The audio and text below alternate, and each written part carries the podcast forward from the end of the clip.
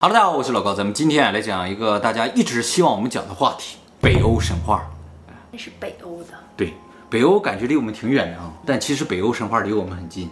我们看过了很多电影啊、漫画，都跟北欧神话有关系。比如说，有个很有名的电影叫《雷神》，那就是完全的北欧神话。还有个很有名的游戏叫《战神》，也是北欧神话相关的。你都不知道是吧？嗯。那么说你知道的，特别有名的一个漫画《进击的巨人》。是北欧神话，对，就是以北欧神话为基础制作的。为什么这么多电影、漫画跟北欧神话有关系呢？就是因为北欧神话特别有意思，而且呢，就包括外星生物创造论者也都特别关注北欧神话，因为这个神话特别像外星生物创造论。北欧神话的发源地啊叫斯堪的纳维亚半岛，就是现在的挪威和瑞典。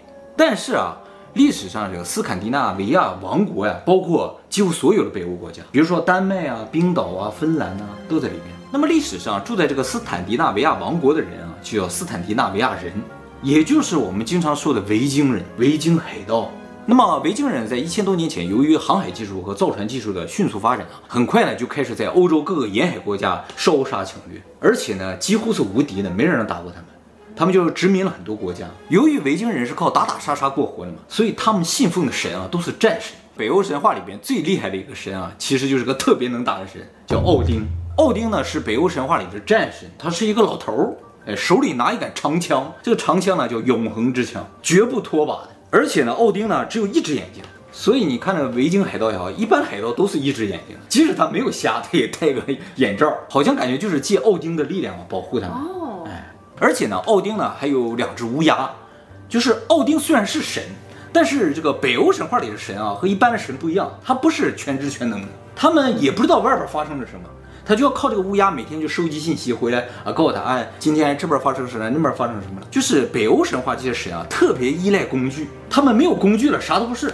他们有一些特别厉害的工具，造成他们特别神 啊。就像这个奥丁的永恒之枪，他没这枪了，就是一老头儿，就是神器。对，神器，在这一点上，也就是造成这个外星生物创造论觉得这个北欧神话很特别的地方，就感觉他们像外星人，就是一个挺普通的人。对，只是科技很发达。本身的力量都没有很强，就像我们现在造出的核武器啊，对啊，就像手枪之类的这种东西，动物看的话就觉得哇，太神了，这什么东西？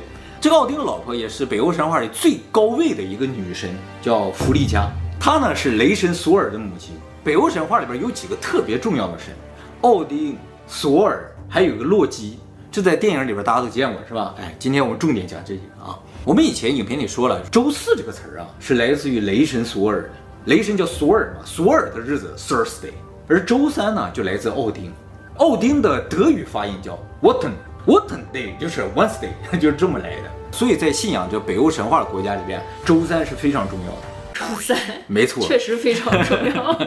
我们频道以后可以改名叫奥丁和弗里江，不要就改成雷神。雷神，索尔四超玩嘛。那么这个索尔的武器呢，就是雷神之锤。雷神之锤和永恒之枪啊，特别的像，都是指哪打哪。雷神之锤一甩出去，它能飞回来。嗯，那永恒之枪也能，甩出去扎中了，然后也能飞回来。应该都可以这样吧？啊，可能是，只是形状不一样，是吧？指哪儿不打哪儿。索尔啊，也是北欧神话里边的战神。他也是。对，奥丁也是。只是啊，在北欧的发展过程中啊，他们不同时期信奉的最高神是不一样。最一开始的时候，北欧那个地方它也是种地的，所以呢，他们那个时候信奉的是索尔。索尔是战神加农业之神，一看就是一个很能打，但是很老实的人。而奥丁不是这样的。奥丁是一个特别狡诈的人，所以后来到维京时期，维京海盗啊烧杀抢掠的时候，他们就信奉奥丁，哎，跟农业没关系了嘛，哎。那么北欧神话有个特别有意思的地方，就是它的世界观和其他神话不太一样。他说这个世界啊是一棵树，这个树呢叫宇宙之树、世界之树、生命之树。这个树是不是伊甸园里面那个生命之树还不知道。外边这个球啊就是宇宙的边界，整个这个球里边才是宇宙。那么这个树上啊，又分为九个不同的世界，最中心的世界叫米德加尔德，是人类居住的世界，是一个扁平的地球。地平说的，没错，平的。哎，他认为地球是平的。那么比人界高一等的是光之精灵界，在这个世界里边住的都是光之精灵。光之精灵再往上就是整个宇宙的最高界，就是奥丁啊，他们那些神住的地方，叫阿斯加特。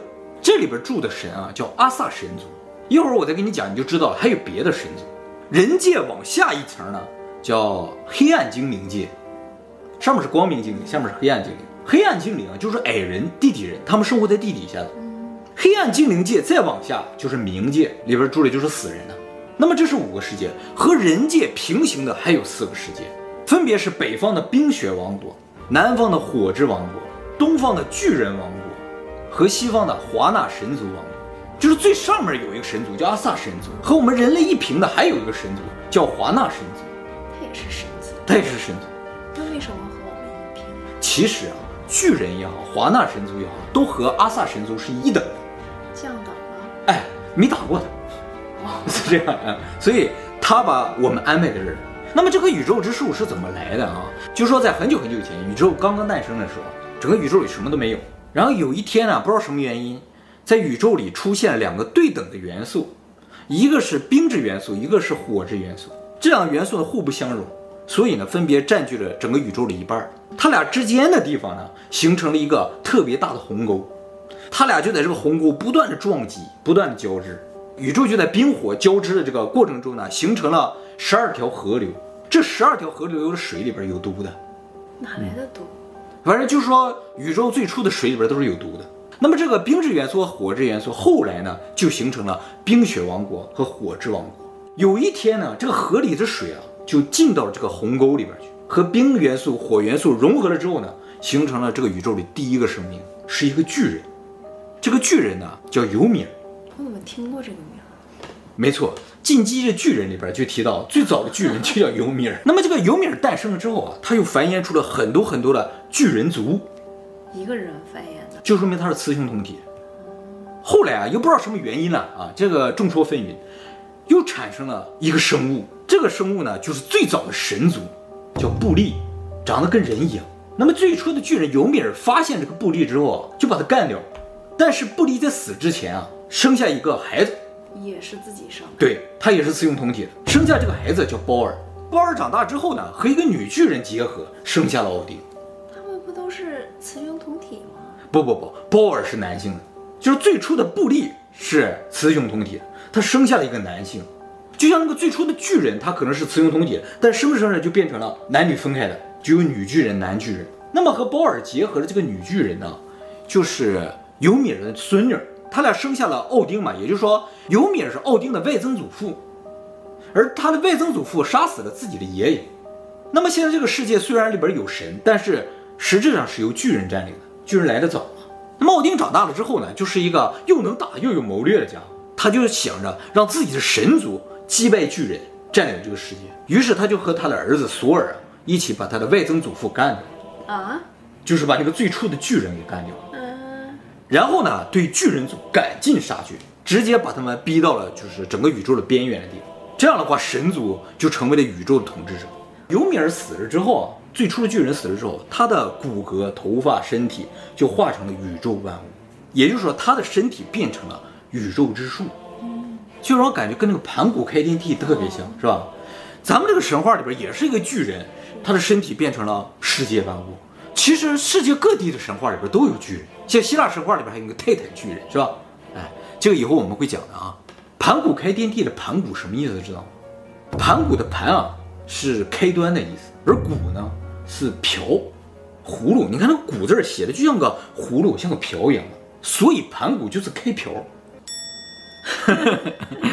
那么既然是奥丁干掉了巨人，创造了这个宇宙，所以奥丁就是创世神。后来呢，奥丁呢就创造了人类。他创造了人之后呢，就把人放在整个宇宙的中心的地方，放在那个地球上。为什么把我们放在宇宙的中心？因为奥丁爱人呢、啊，他的创造物嘛，是吧？哎，奥丁在这个人居住的范围最外面竖起了高墙，抵御巨人，就让巨人进不来。巨人在外面。嗯，进击的巨人。没错，跟进击巨人设定是完全一样的。奥丁从始至终都在边缘化巨人，想尽办法把他们赶尽杀绝。原因是什么呢？就是奥丁听到了一个预言，神界有预言者，预言者告诉他说，最终毁灭神族的就是巨人，所以他想尽办法想清理掉巨人。后来有一天，这个华纳神族里边有一个女神，是个魔法师啊，到了阿萨神族的领地去，哎，到了天界去了啊。去了之后呢，就扰乱了天界。为什么？出言不逊。挨个挑衅啊，说你们这阿萨神族也不行啊，凭什么统治整个宇宙？奥丁一听就很生气，干掉他。结果没人能干掉他，怎么杀都杀不死。为什么？这个华纳神族这个女神啊，特别厉害，根本杀不死。于是他就更加嚣张了。就因为这个女神引发了阿萨神族和华纳神族两个神族之间的战争，打得这个天翻地覆，打了很久也没分出胜负来。后来两边就说了，咱们商量商量，能不能和平解决一下这个事情啊？哎，说这样吧，我们交换一下人质。华纳神族呢就把他一个王子和一个公主啊送到了神界去当人质啊。这两个人一个叫弗雷，一个叫弗雷亚，龙凤胎，长得都特别的漂亮。神界呢就把奥丁的一个兄弟和一个巨人的智者。送到了华纳神族去当人质，凭什么送巨人？对 对对，人就那么写的嘛。那个巨人不喜欢的人送就 换那么两个漂亮的人，有点不公平的。北欧神话里边还有一个特别重要的角色，就是这个黑暗精灵，生活在地下的矮人族。这一组啊，特别擅长冶金、锻造和制造武器，神族使用的武器都是他们造的，像奥丁的那个永恒之枪、雷神之锤都是他们造的。谁让他们造的？是洛基让他们造的。洛基是整个北欧神话里边最核心的一个神，他是一个特别坏的神，他是奥丁的结拜兄弟，在电影里他是奥丁儿子，但实质上神话里说他是奥丁的兄弟。洛基是纯粹的巨人，他的父母都是巨人，但是生活在神界，还能和奥丁成为兄弟？对，因为洛基的生母是奥丁的养母。奥丁是巨人养大的。对。他还对巨人这么狠？对啊，他本身就是神和巨人的哈佛。对对对，是吧？他只是为了夺权，而且预言说了嘛，神族最终会被巨人毁灭嘛，所以他才对巨人比较狠，只是对洛基比较好。哈佛而已，他怎么觉得自己是神呀？哦，说的也是，是吧？哎，他不是纯种的神。那么这个矮人族啊，不仅会制造武器，还会制造精美的首饰。这个地幔里面吗？对对对，没错，他们在那就随便挖点宝石什么就可以做了。被交换到神界的弗雷亚，就是特别漂亮的那个公主啊，有一天就看到矮人族正在打造一个金项链，这个金项链本身是有魔力的，他看到这个金项链就特别想要。这矮人说不行，不能给你，这个金项链是四个矮人共同打造的。他说这样吧，我给你钱。矮人说我不需要钱。那你要什么？矮人说：“这样吧，你陪我们四个人各睡一晚。”太恶心了。这北欧神话就是这么写实。而这个弗利亚就真陪他们四个各睡了一晚，获得了这个 项链。不是一起睡。对。那么弗利亚获得这个项链戴在身上之后，她就成为这个世界上最有吸引力的一个女人，所有看到她的人都爱上她。后来啊，洛基就看好这个项链了。洛基也想要。对对对，洛基啊，就是一个在神界里边各种捣乱的人，拿他又没什么办法，他就把这个项链偷走了。偷走之后呢，弗雷亚就请了一个人把他夺了回来。这个人呢，就是整个神界的守护者，叫做海姆达尔。神界与人界之间有一个彩虹桥，哎，就从底下能上来。像巨人啊、华纳神族也都可以从这个彩虹桥上到神界去。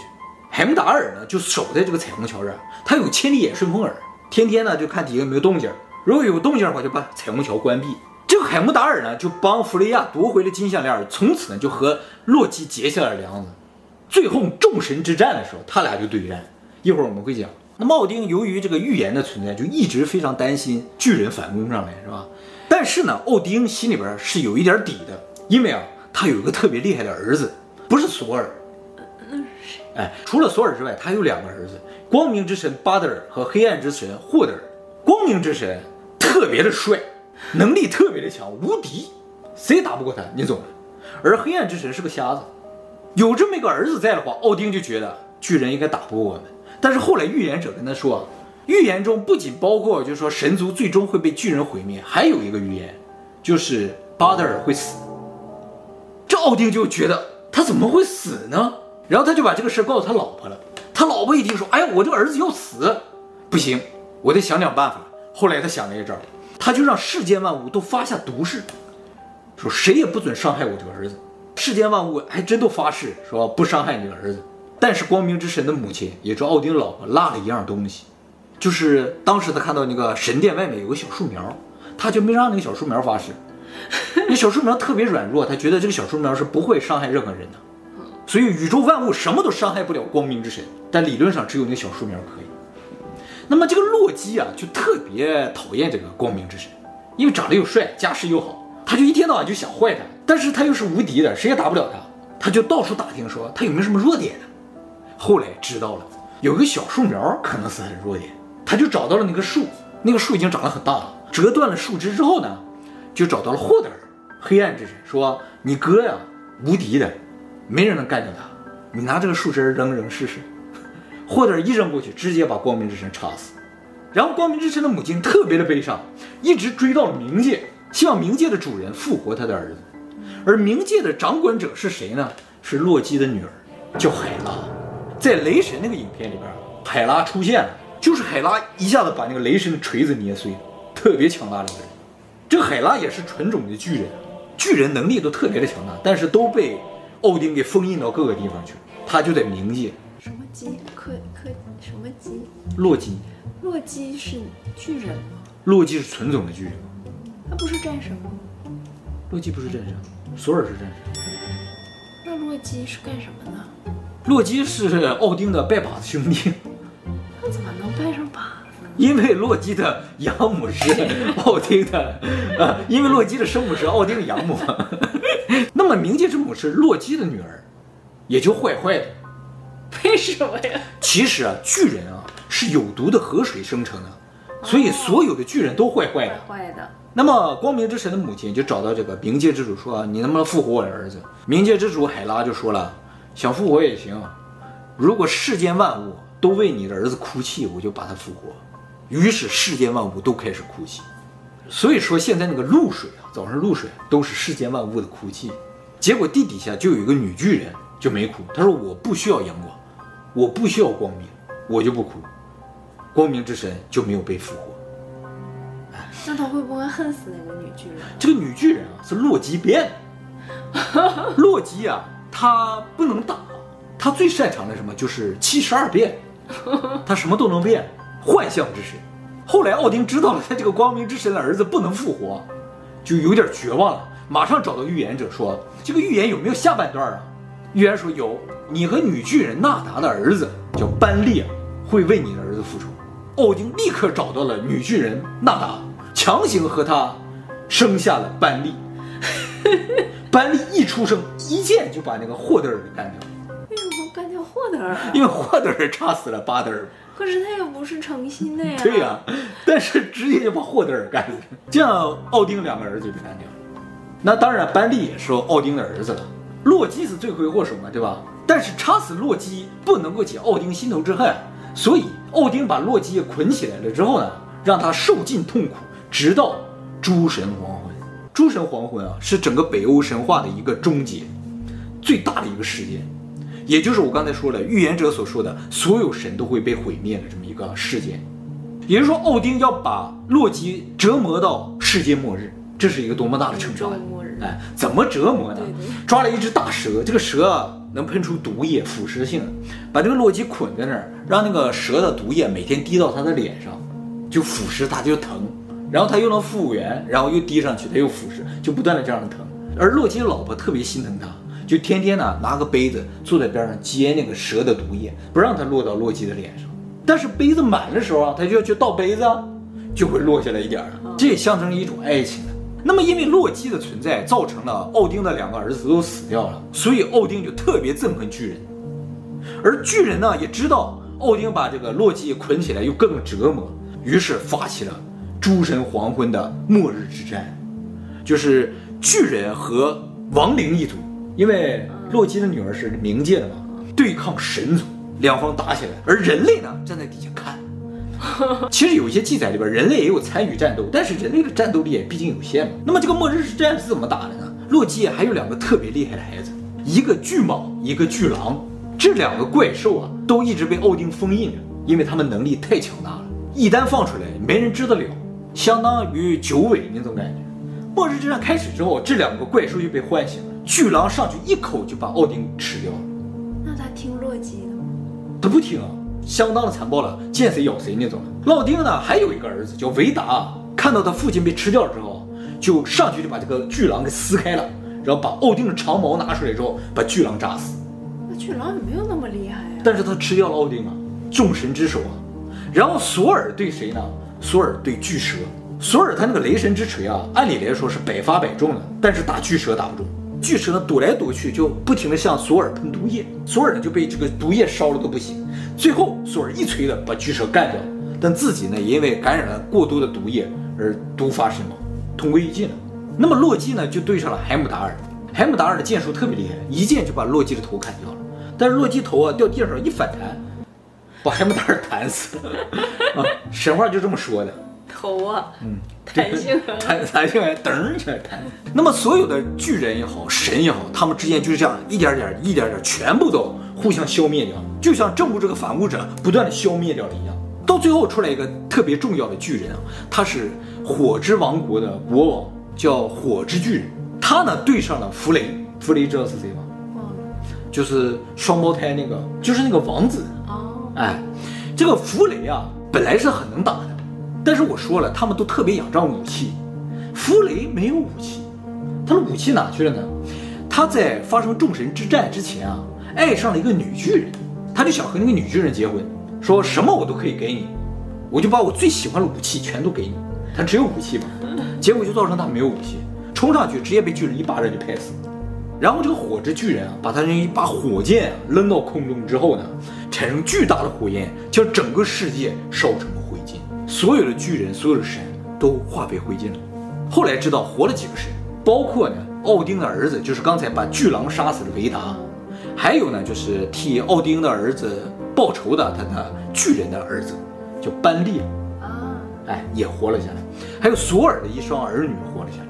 这些神活死活了下来，但是都不是特别厉害的神了。他们看到这个满是灰烬的宇宙，于是决定离开，就升上天，素没了。其实就是在地球打的。那人怎么办？人都打没了，全只剩下灰烬了。后来从这个宇宙之树的树根里走出两人来，一男一女。他们对，就是人类最初的父母。也就是说，整个宇宙是神族建造的，但是由于他们的战争，整个宇宙也毁掉，剩了灰烬，只有土，只有沙。他们走了之后，人族重新成为了这个世界的主宰，就是我们现在在地球的主宰。神去哪了？不知道，按照亚当和夏娃的说法，就是神飞上去了，巨人也没有，没有了，据说是打没了。像暗夜精灵也好，光之精灵也好，打没打没就不知道。那北欧神话里边一个很大的特点啊，就是人的参与度是比较低的，就是神和巨人一顿打。还有一个不一样的地方，就是别的地方的神话，人都是挺遭殃的，神说灭人就灭人，啪啪啪啪。但是北欧神话里，神把神灭了。自己毁灭了，这在神话故事里是比较少见的，就神把自己都灭掉了。原来不欺负人类，不欺负人类啊？嗯，不是一个等级。对，讲述了个人看到神仙打架的这么一个故事。所以啊，外星生物创造论的人就特别喜欢北欧神话，就在这儿，它是一个标准的外星人打架的这么个故事，人在这看而已。那么北欧神话还有和外星生物创造论能结合在一起的地方呢，就是这个矮人。矮人呢，他们觉得就是灰人。长得特别矮，生活在地下，所以眼睛都大大的。他们特别擅长制造一些东西，为神族服务的。而光之精灵呢，可能就是天使之类的，他们是飞在天上的，然后有翅膀的，也是为神服务的。还有就是奥丁他们住那个地方，感觉就像另一个维度一些。我们要到他那儿去，需要一个彩虹桥，而彩虹桥就是一虫洞。通过这个虫洞呢，四维空间的人也好，华纳神族也好，巨人也好。都可以到神界去。啊，你这战争都是因为预言引，就是由被害妄想症引起的。哦，这么来看的话，有一点这种感觉，就是 因为当初有那个预言，才会有憎恨嘛，奥丁才会恨巨人嘛。如果换一个预言的话，可能结局不是这样。哎，其实啊，我发现预言都有这个特点，预言只要出现了，这个事情就会发生的原因就是预言它就是导火索，因即是果嘛。其实北欧神话里最厉害的几样东西全部来自洛基，永恒之矛、雷神之锤、巨蟒、巨狼，全都来自于他，所以他是最核心的一个人物。没有他，北欧神话不成立。末日之战也是他引发的。怎么样，北欧神话怎么样？精不精彩？太乱了，涉及到人物是比较多了。不是。轮流睡，想要儿子还得去献生。是啊，奥丁最乱。